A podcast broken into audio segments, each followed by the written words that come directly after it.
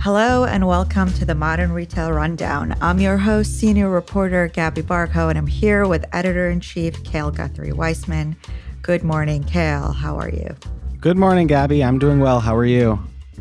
Good, good. Yeah, just adjusting to the weather. You know, every year takes you by surprise, but we're going to get through it. Um, this week, we are going to be talking about Amazon uh, essentially giving up on apparel stores uh, as it focuses more on grocery. Uh, then we're going to be talking about Walmart revamping its stores, uh, just making a lot of investments because uh, it's one of the few retailers that's still doing well at the moment. Finally, we are going to be talking about Michaels competing with Etsy by essentially launching a competitor, which I find really interesting. Dun, so, dun, dun. Yeah. yeah. So first up, uh, yeah, let's get into uh, Amazon style stores. So this week, uh, the company announced that it is closing these stores that it only opened really a couple years ago. Uh, there's two locations in California and Ohio, uh, but yeah, it's it sounds like really they're going to be pushing fashion apparel more online as opposed to the stores and we could probably tell why the stores didn't work. I feel like we never really heard about them, but we can get we can get into that a little bit later. You're completely right. It's not surprising. And we'll go into one of the main reasons it's not surprising probably later, which is that this is something that Amazon does all the time, where it has a big idea, it tests it out, and then anywhere from a few months to a few years later, it says, ah, never mind. Um, yeah. Which often doesn't mean it's the complete end of it, but it does mean that I don't know. It means that it's retooling a lot of things. But the style was sort of a flashy announcement, and it was part of Amazon's big foray into apparel and also its big attempt to woo more nicer luxury brands. It was, you know, the, the idea was Amazon was going to have something akin to like a department store where they could merchandise, you know, their their products better and, you know, it was pretty much like trying to make it into the, make that legacy fashion department store experience into something that Amazon could control. Um, there were always a lot of questions swirling about how that would manifest.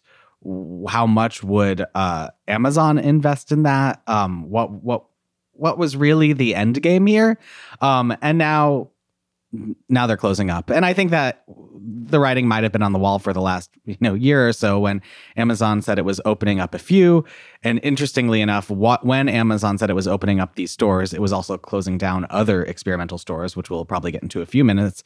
But then it never really announced much about these style stores after that. They just sort of sat there. We didn't get too many updates about it. And so when you don't hear Amazon singing a program's praises, it usually means that it's going to try to quietly shutter it sometime in the near future. And that's precisely what happened.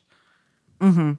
I do want to say uh, it, it just because Amazon changes directions, I guess it doesn't always mean it's a failure. I think they're just they've become known as the company that just tries everything and then sees what works and obviously they have the luxury of being able to afford that. So I just want to make sure it's not like we're always saying it in a negative way. It's just what happens. Yeah, exactly. And I think that the one thing that Amazon is most well known for is saying it's going to stop doing something or announce that it's shuttering some project and then sometimes the same idea or the same program rears its head again a few years later. So this is not to say that Amazon like who knows? Maybe a year or two from now there will be a new iteration of style stores that take the learnings from this past one that they try to open more of them. But for right now these physical stores they're closing. Yeah. Uh, and then we should talk about how these fit in with amazon's overall ambitions to expand physically. Uh, as i guess when i say physically i mean uh, actual stores that are shoppable, um, you know, not warehouses. um, yeah. And so, yeah, with that, uh, you know, they they've tried Amazon Go, uh, the Four Star Store, and Fresh, which is essentially their um, grocery store that's not Whole Foods, is the way I always think about it. Um, but you know, a lot of these also, or some of them, also they you know they tested them in certain markets, didn't really work, closed them, going back to the drawing board. Uh, so it does seem like I think maybe they're they are still trying to figure out how to build uh, like a consumer facing physical presence. Yeah, absolutely. And I think Go and Four Star stores are perfect examples of uh, of what happened here. Four Star specifically, because the, that was this weird hodgepodge of a store where they were quote unquote well rated products that would be, um, you know, featured in these stores. Amazon announced them to much fanfare, and then I want to say like around at least in the same quarter of when uh, the style stores were announced amazon announced that it was shut- shuttering its four star stores. And it was pretty much you know the same reason where it was you know we tried something it didn't work. This doesn't mean we're not going to continue investing in physical retail, but this one didn't work. Go is another one. I think there are still a few st- Go stores open, but a lot of them have closed of late. Go being the store that tested out Amazon's just walkout technology. So, you know, you would scan a QR code when you walked in. Um, put things in a bag and then just walk out. Um, it was kind of a convenience play. Um, and those, that was one that got a lot of press and was, you know, all questions were about, you know, what's the future of the Go store? And what's interesting is that the future of the Go store, as much as Amazon doesn't seem to be investing as much into it, um, you know, uh, both Fresh and Whole Foods even are testing out that technology that it used. So clearly, it got some it learned something and then was like we're going to implement them into these other stores. And then there's the fresh thing which you know fresh has been one of amazon's biggest physical store ambitions. Um, it opened up a bunch. And then um, you know not that long ago it shut down a few. And it also stopped investing in the places where it was building it out. And I believe there were some lawsuits associated with that. And everyone was wondering, does this mean that Amazon is no longer investing in, you know, its grocery stores? And the answer is no. Amazon has just been completely retooling the strategy. And that's been a big thread that the company has been talking about during its earnings, that it's been saying in its press releases that, you know, it's it is still investing specifically in in its fresh stores, but it's going about it in a in a different way and trying to be a little bit more strategic. And it's a you know it's a big overhaul. Like I think they had some big brought in some new executives. They had a lot of shuffling around how the teams worked, and now there's a brand new strategy around this physical grocery strategy. Mm, you know the way that it's being portrayed with style is that the the real focus right now for physical stores is this fresh this grocery um, program and so you know not to keep saying this over go. It's not a huge surprise, but like it seems like Amazon's big focus is on making sure that its fresh strategy at least begins showing signs of growth and is working out. And uh, these other smaller, more ancillary projects uh, have been falling to the, you know, have been not as emphasized and are now seem to be going away. Yeah. And then just as an aside, I think it's sometimes it's also interesting to think about these things aren't just happening. I mean, sometimes they're happening in specific markets. Like I feel like Amazon Fresh pretty much went away here, but uh, they're actually they've doubled down on them in Europe, for example. So mm-hmm. maybe it's a matter of like figuring out, yeah, what concept works in what market, because not everybody shops the same. Yeah. And I also think that a lot of this is about figuring out how to work with brands in both the online and physical sense and that's something that it seems like Amazon is still trying to to understand exactly how that works. That was the big question with style actually. I remember when I covered it a long time ago, months if not a year ago, where you know the question was what is Amazon promising these brands and I think the idea was that it was going to be a new way to merchandise and showcase these products. And ideally, Amazon would be able to give insights into how people are shopping for these products in the physical stores that they wouldn't get from their you know online storefronts but i talked with some people and they had said honestly the relationship we have with amazon for its style store is pretty much the same as if you know i'm working with a nordstrom or i'm working with a macy's it's that where we'll buy your products wholesale we'll try and sell them, but we're not going to give you that much data around it. And, you know, it's not surprising that Amazon won't give up too much data, but you would think that the big question that I always had is, you know, A, why would a brand want to work with Amazon on something that only has two locations? And the answer is, well, maybe they'll scale it, or maybe there will be some other competitive advantage that they get about, you know, the insights of how the store works and things like that. And it seems like none of that happened. It just sort of, these stores were there people maybe went there. I don't know what the foot traffic was, but the the brands who were featured there, I imagine did not see a huge lift of their products sold, you know, in, in those stores. Yeah, it is interesting you say that about data because um, I feel like a lot of times brands get on Amazon so that they can leverage that data and see how those shoppers uh, interact with their yeah with their products. So it yeah, I guess uh, maybe there's just not a lot of uh, upsides to testing it, but I get well, you know. We'll I mean, I think the upside to testing it, and this is what everyone told me, is that if Amazon offers you a new product, even if you you know you look in your crystal ball and you say this won't be around for very long you still test it out because you want to stay on amazon's good side and you want to see what types of new programs it has you know it, it has in store and so that gives the you know these brands a little bit of information about you know what might be implemented down the line um i do think there's there's a really big question with all of this which is what is the future of you know, apparel and nicer goods on Amazon. This has been a really big focus for Amazon over the last few years. And I do think that uh, Amazon sells more apparel than like Walmart. Like we don't really talk about this, but like it is like it is still a, a very, very it, it, it sells a lot of those goods on its marketplace. But I think it, it's still trying to make it so that it can be a branded experience and a more luxurious experience. And this was the big test with style was how can we make this into more of a destination curated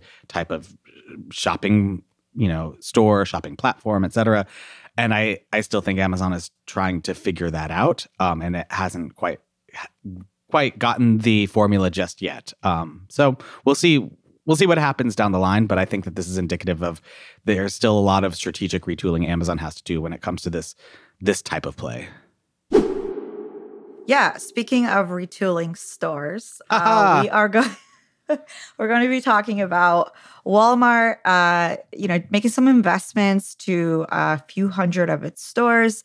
It's essentially doing some remodels. Uh, this week, they announced that the idea is to bring in more customers and just get them to kind of linger longer into the aisles. Uh, so just making the stores, uh, you know, m- more, I guess, approachable and nicer to walk around in.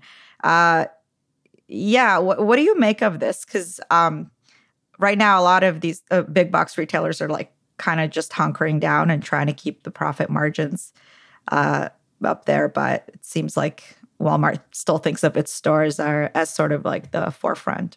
Yeah, I mean, this is indicative that we, you know, you and I specifically love to talk about e-commerce and everything digital, but stores are still really important, especially for Walmart.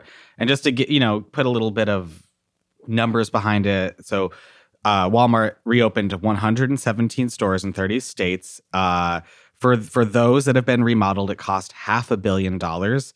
And the overall investment it's making for these new stores is $9 billion, which is from the last two years.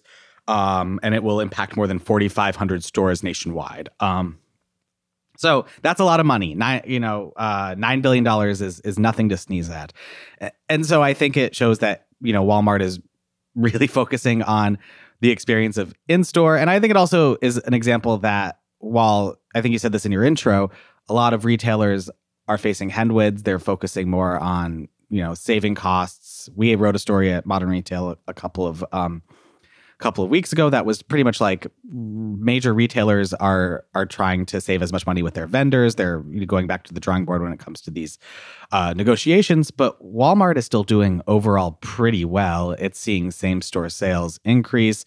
It's seeing t- you know its average ticket price increase, or uh, you know ab- average ticket value increase.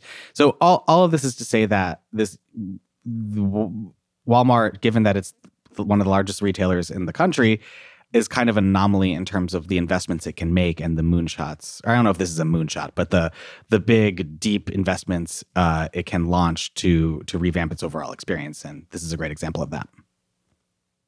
Yeah, uh, one section that I find really interesting is uh, it's got this sort of dollar shop uh, department uh, that's you know obviously trying to court a lot of the uh, the budget conscious customers. This is a pretty popular section at Target. So I thought it was interesting that they're taking this up too, because over the last few years, they've kind of focused more on, um, you know, trying to carry more premium brands, more organic, all of that. So interesting. Yeah, I think that it's a smart strategic plan. And the overall thrust of this revamp is to remind customers that Walmart is not just grocery. And so the dollar shop is super interesting just because it's, you know, takes aim at, you mentioned Target. It also kind of takes aim at like Dollar General and Dollar Tree. Like it's trying to yeah. show that we, we, we can play with the dollar stores as well it's also focusing i think it did a really big redesign of the home goods section so that it's more quote unquote inviting um, the idea is that walmart wants its shoppers to know that you can buy literally everything there and now it'll be a nice experience where the at least until the stores get dilapidated over a few months and few years it'll be shiny and new there'll be new ways to walk around things can be featured in in different and fun ways and so this is all about trying to retrain Walmart customers to understand that there are more things to buy there. Yeah. Uh, and then I think one interesting point is uh, we, yeah, we read a lot about, I mean, e commerce is growing pretty consistently for Walmart, but it's still only about 13%, I believe was the last stat I saw of its overall uh, revenue. So it's kind of like the inverse of Amazon with physical. Yeah. You know, uh, they're still kind of working on that, but yeah, I think most people would still rather the convenience of popping in because they have so much. Um, I hate this. They have so much, um, you know, omni-channel presence where you can do pickup, and yeah. you can, and you know, uh, yeah, buzzwords. Um, and yeah, so it, it's yeah, it'll be interesting to see whether the stores will continue to grow at the same pace. Yeah, it'll be something to watch out for. I'm, you know, I, I imagine they will still do just as well, but I think it is noteworthy to to see such a big store revamp that's going to go to so many thousands of stores. It's going to cost so much money. Um, and, you know, it, it is anomalous from nearly every other, you know, retailer out there it'll be interesting to see what this means on the brand side. So, you know, if you're revamping your stores, that means there might be new opportunities for merchandising. Uh, what will displays look like? Also, if you have new sections, will it mean that Walmart is increasing the types of brands that it works with? There are a lot of questions about what the store, you know, redesign means and and what it, and how it could trickle down to the overall industry. So, something we'll definitely be watching out for. And then for our last story of the day, we are going to be talking about Michael's uh, launching a third party marketplace for sellers, uh, specifically for handmade goods.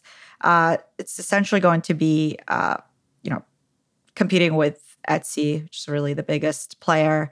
Uh, but I think it, there's some interesting aspects of the design that we can get into. Uh, yeah, what are your thoughts? So, like for example, it if you go to the Michaels website, it is the this this hub is actually a tab on the top, so people can, you know, find it pretty easily. And the other thing is that it's not just selling physical goods; they're really encouraging people to uh, book classes, like host classes, how tos, and all of that to earn extra commission. And then, of course, you know, given what's going on with Etsy, they are promising lower fees, at least for now. Yeah. Um, it is. I think the lower fees thing is super interesting. I, I don't know. When you hear about a retailer going into a new ecom area, you always get your shot. Your, you always get a little bit uh, skeptical about it.